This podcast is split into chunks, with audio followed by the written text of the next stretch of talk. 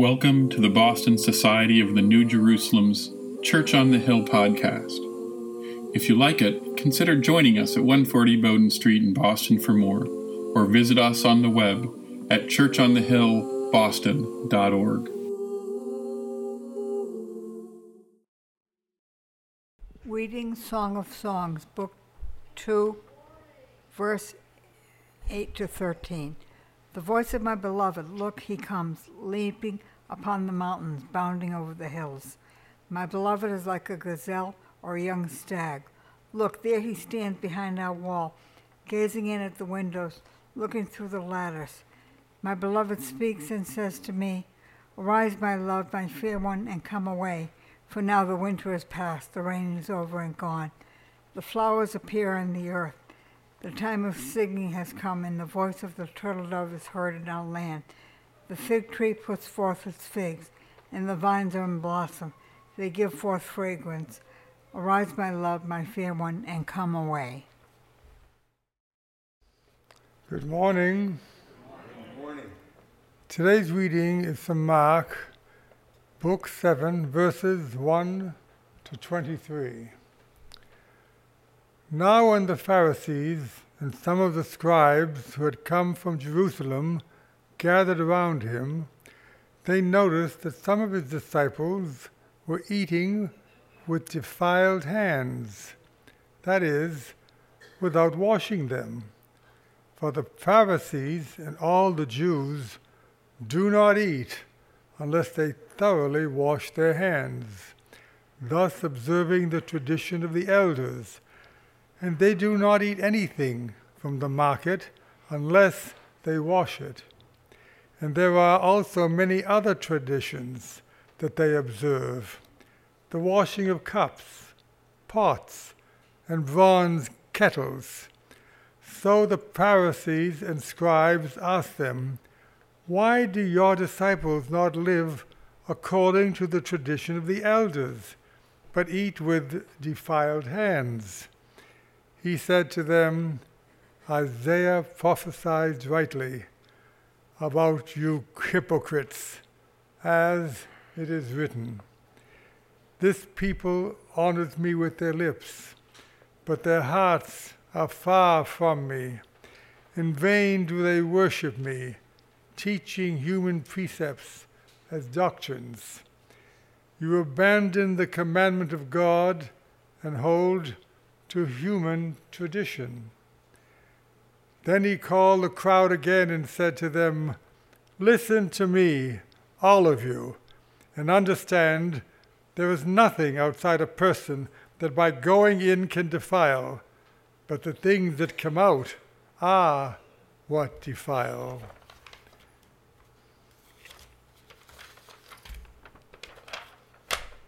When he left the crowd and entered the house, his disciples asked him about the parable. He said to them, Then do you also fail to understand? Do you not see what whatever goes into a person from outside cannot defile, since it enters not the heart, but the stomach, and goes out into the sewer? Thus he declared all foods clean, and he said, it is what comes out of a person defiles. For it from within, from the human heart, that evil intentions come fornication, theft, murder, adultery, avarice, wickedness, deceit, licentiousness, envy, slander, pride, folly. All these evil things come from within and they, they are what defile a person. This is the word of the Lord. Thanks be to God. You know, sometimes when we read the Bible, we need to we need to understand that some of the things that are presented there they're not necessarily fully historical. When we talk here about all of these washing rituals, if you washed every time you needed to wash, it would probably take more water than there was in Israel. Okay?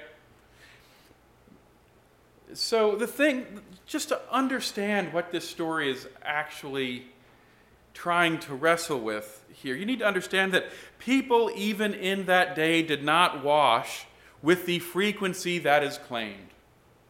The concept that often happened with the washing was when you were doing ceremonial eating. One of the great things within Judaism is they have lots of fun ceremonial eating, eating that is about remembering certain events. And so when, when you would go and give your donation of what they would call the first fruits, you were supposed to wash for that. So what you would do is you would always actually, no matter how big your harvest was, you were supposed to give to your church before you took for yourself. The first part of the harvest was always dedicated to God. When you did that, you cleaned the stuff. You did the washing. You washed your hands. When you had religious ceremonies like one would find in Seder right now, you, you wash your hands. I don't know if any people have seen like a, a, a high Christian communion service, but in Orthodox, in uh, Catholicism, in, um, well, Lutheranism, actually part of the communion service it has a little thing where you wash your hands I don't know if you've ever noticed that. In the Seder, there's a part where you wash the hands. Now, oftentimes, this hand washing, if you know anything about bacteria, guess what? It's not Purell. We'll just say that. This hand washing symbolizes something.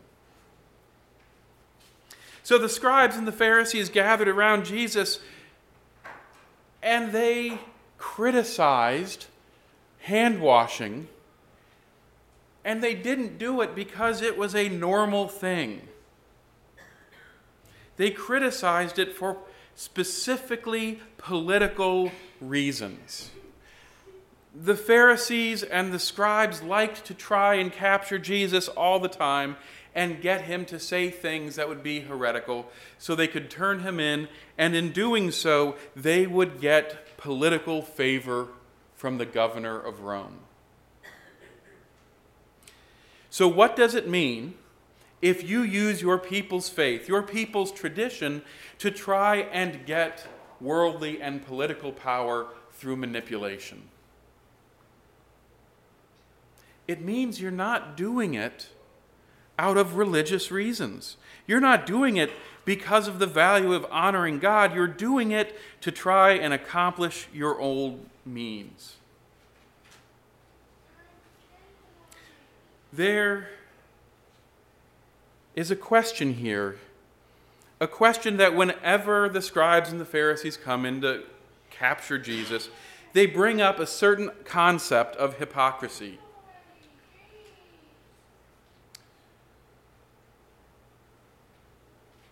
We use these verses all the time as weapons. Has anyone ever heard these verses used as weapons? these verses of hypocrisy, we really like to read this passage and hear about those bad people who come in to trap us, those bad people who aren't really doing religion for the right reasons. Oftentimes, we, um, we hear people quoting them on the religious left and the religious right about each other. Democrats use it, Republicans use it. People all around try and point out who is it that is a hypocrite.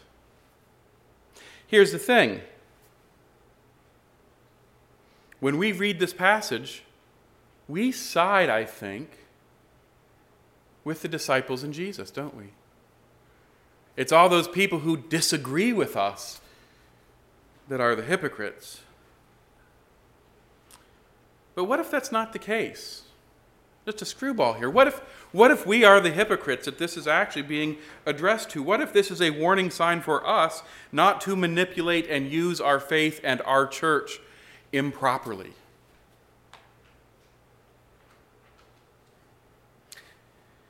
I'm going to do a little bit of an aside here. It's an important, uh, it's Labor Day, right? So we'll talk a little bit, just a little bit about the concept of unions. One of the arguments that I hear all the time is that unions have stopped caring about their workers. Have you ever heard that argument? That's what the right says about the unions on the left. They say that unions have become hypocrites.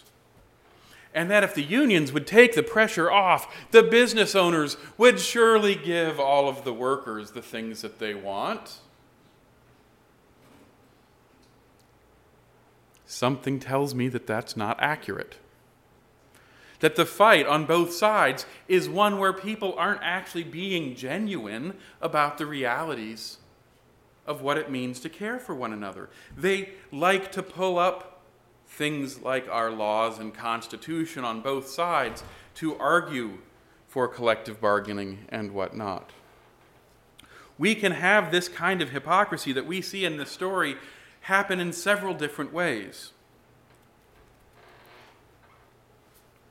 My question is how do we stop it? And it's why I particularly liked our verse from the Song of Solomon this morning. Or how is it, how is it writ- written here? Song of Songs. It can be called either.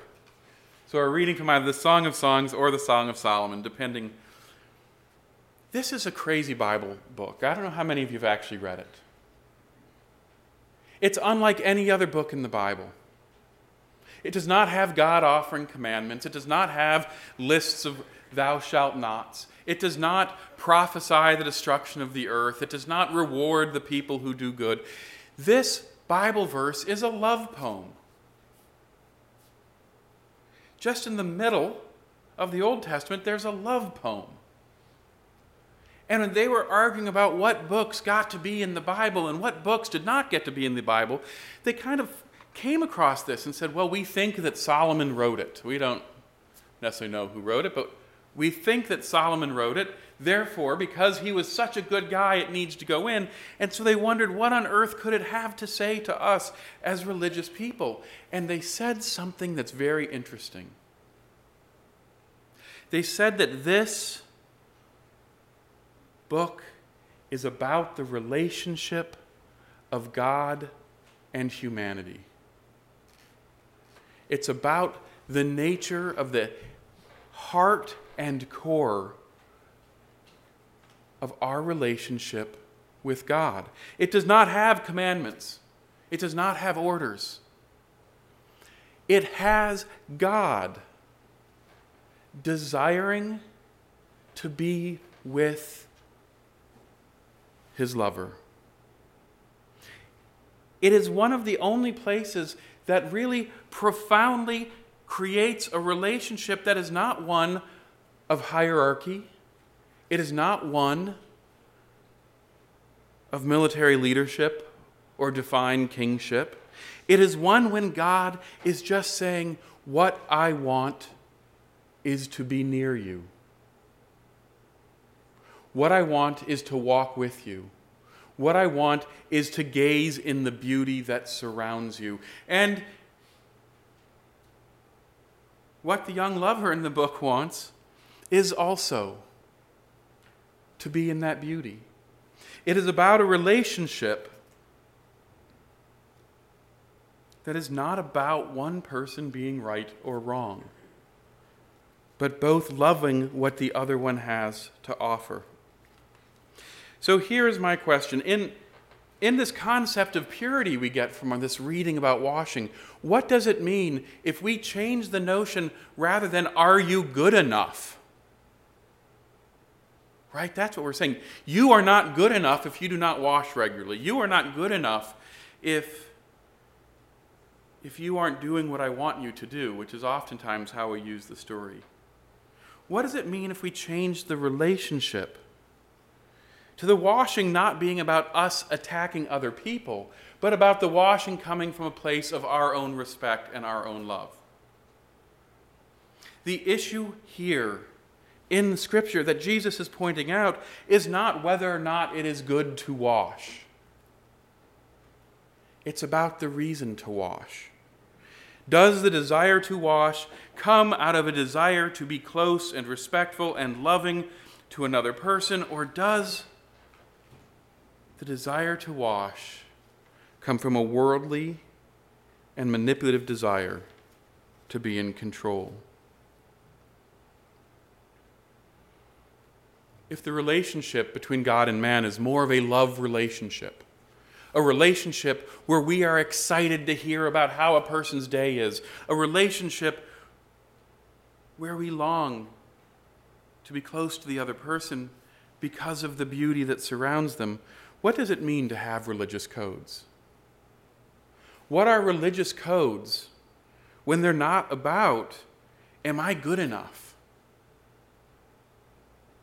When it's not about being judged. The point of religious codes is about drawing us into relationship, is about helping us understand what it means to be respectful towards one another. What is hypocrisy? And all the things that surround it. What happens to it when our actual desire is not to prove that we are right? but to love and honor the other person. The issues that surround time, money, access, all the things that cause hypocrisy, they all go away because it's no longer about us winning. Hypocrisy is rooted in our desire for control. God is calling for us to awaken. And this is the thing God is not calling for us to awaken to judge other people. God is calling for each one of us to awaken in ourselves. This story, the story of the Pharisees and the scribes trying to trap Jesus, is about our own hypocrisy, our own desires, not what we want to label other people with.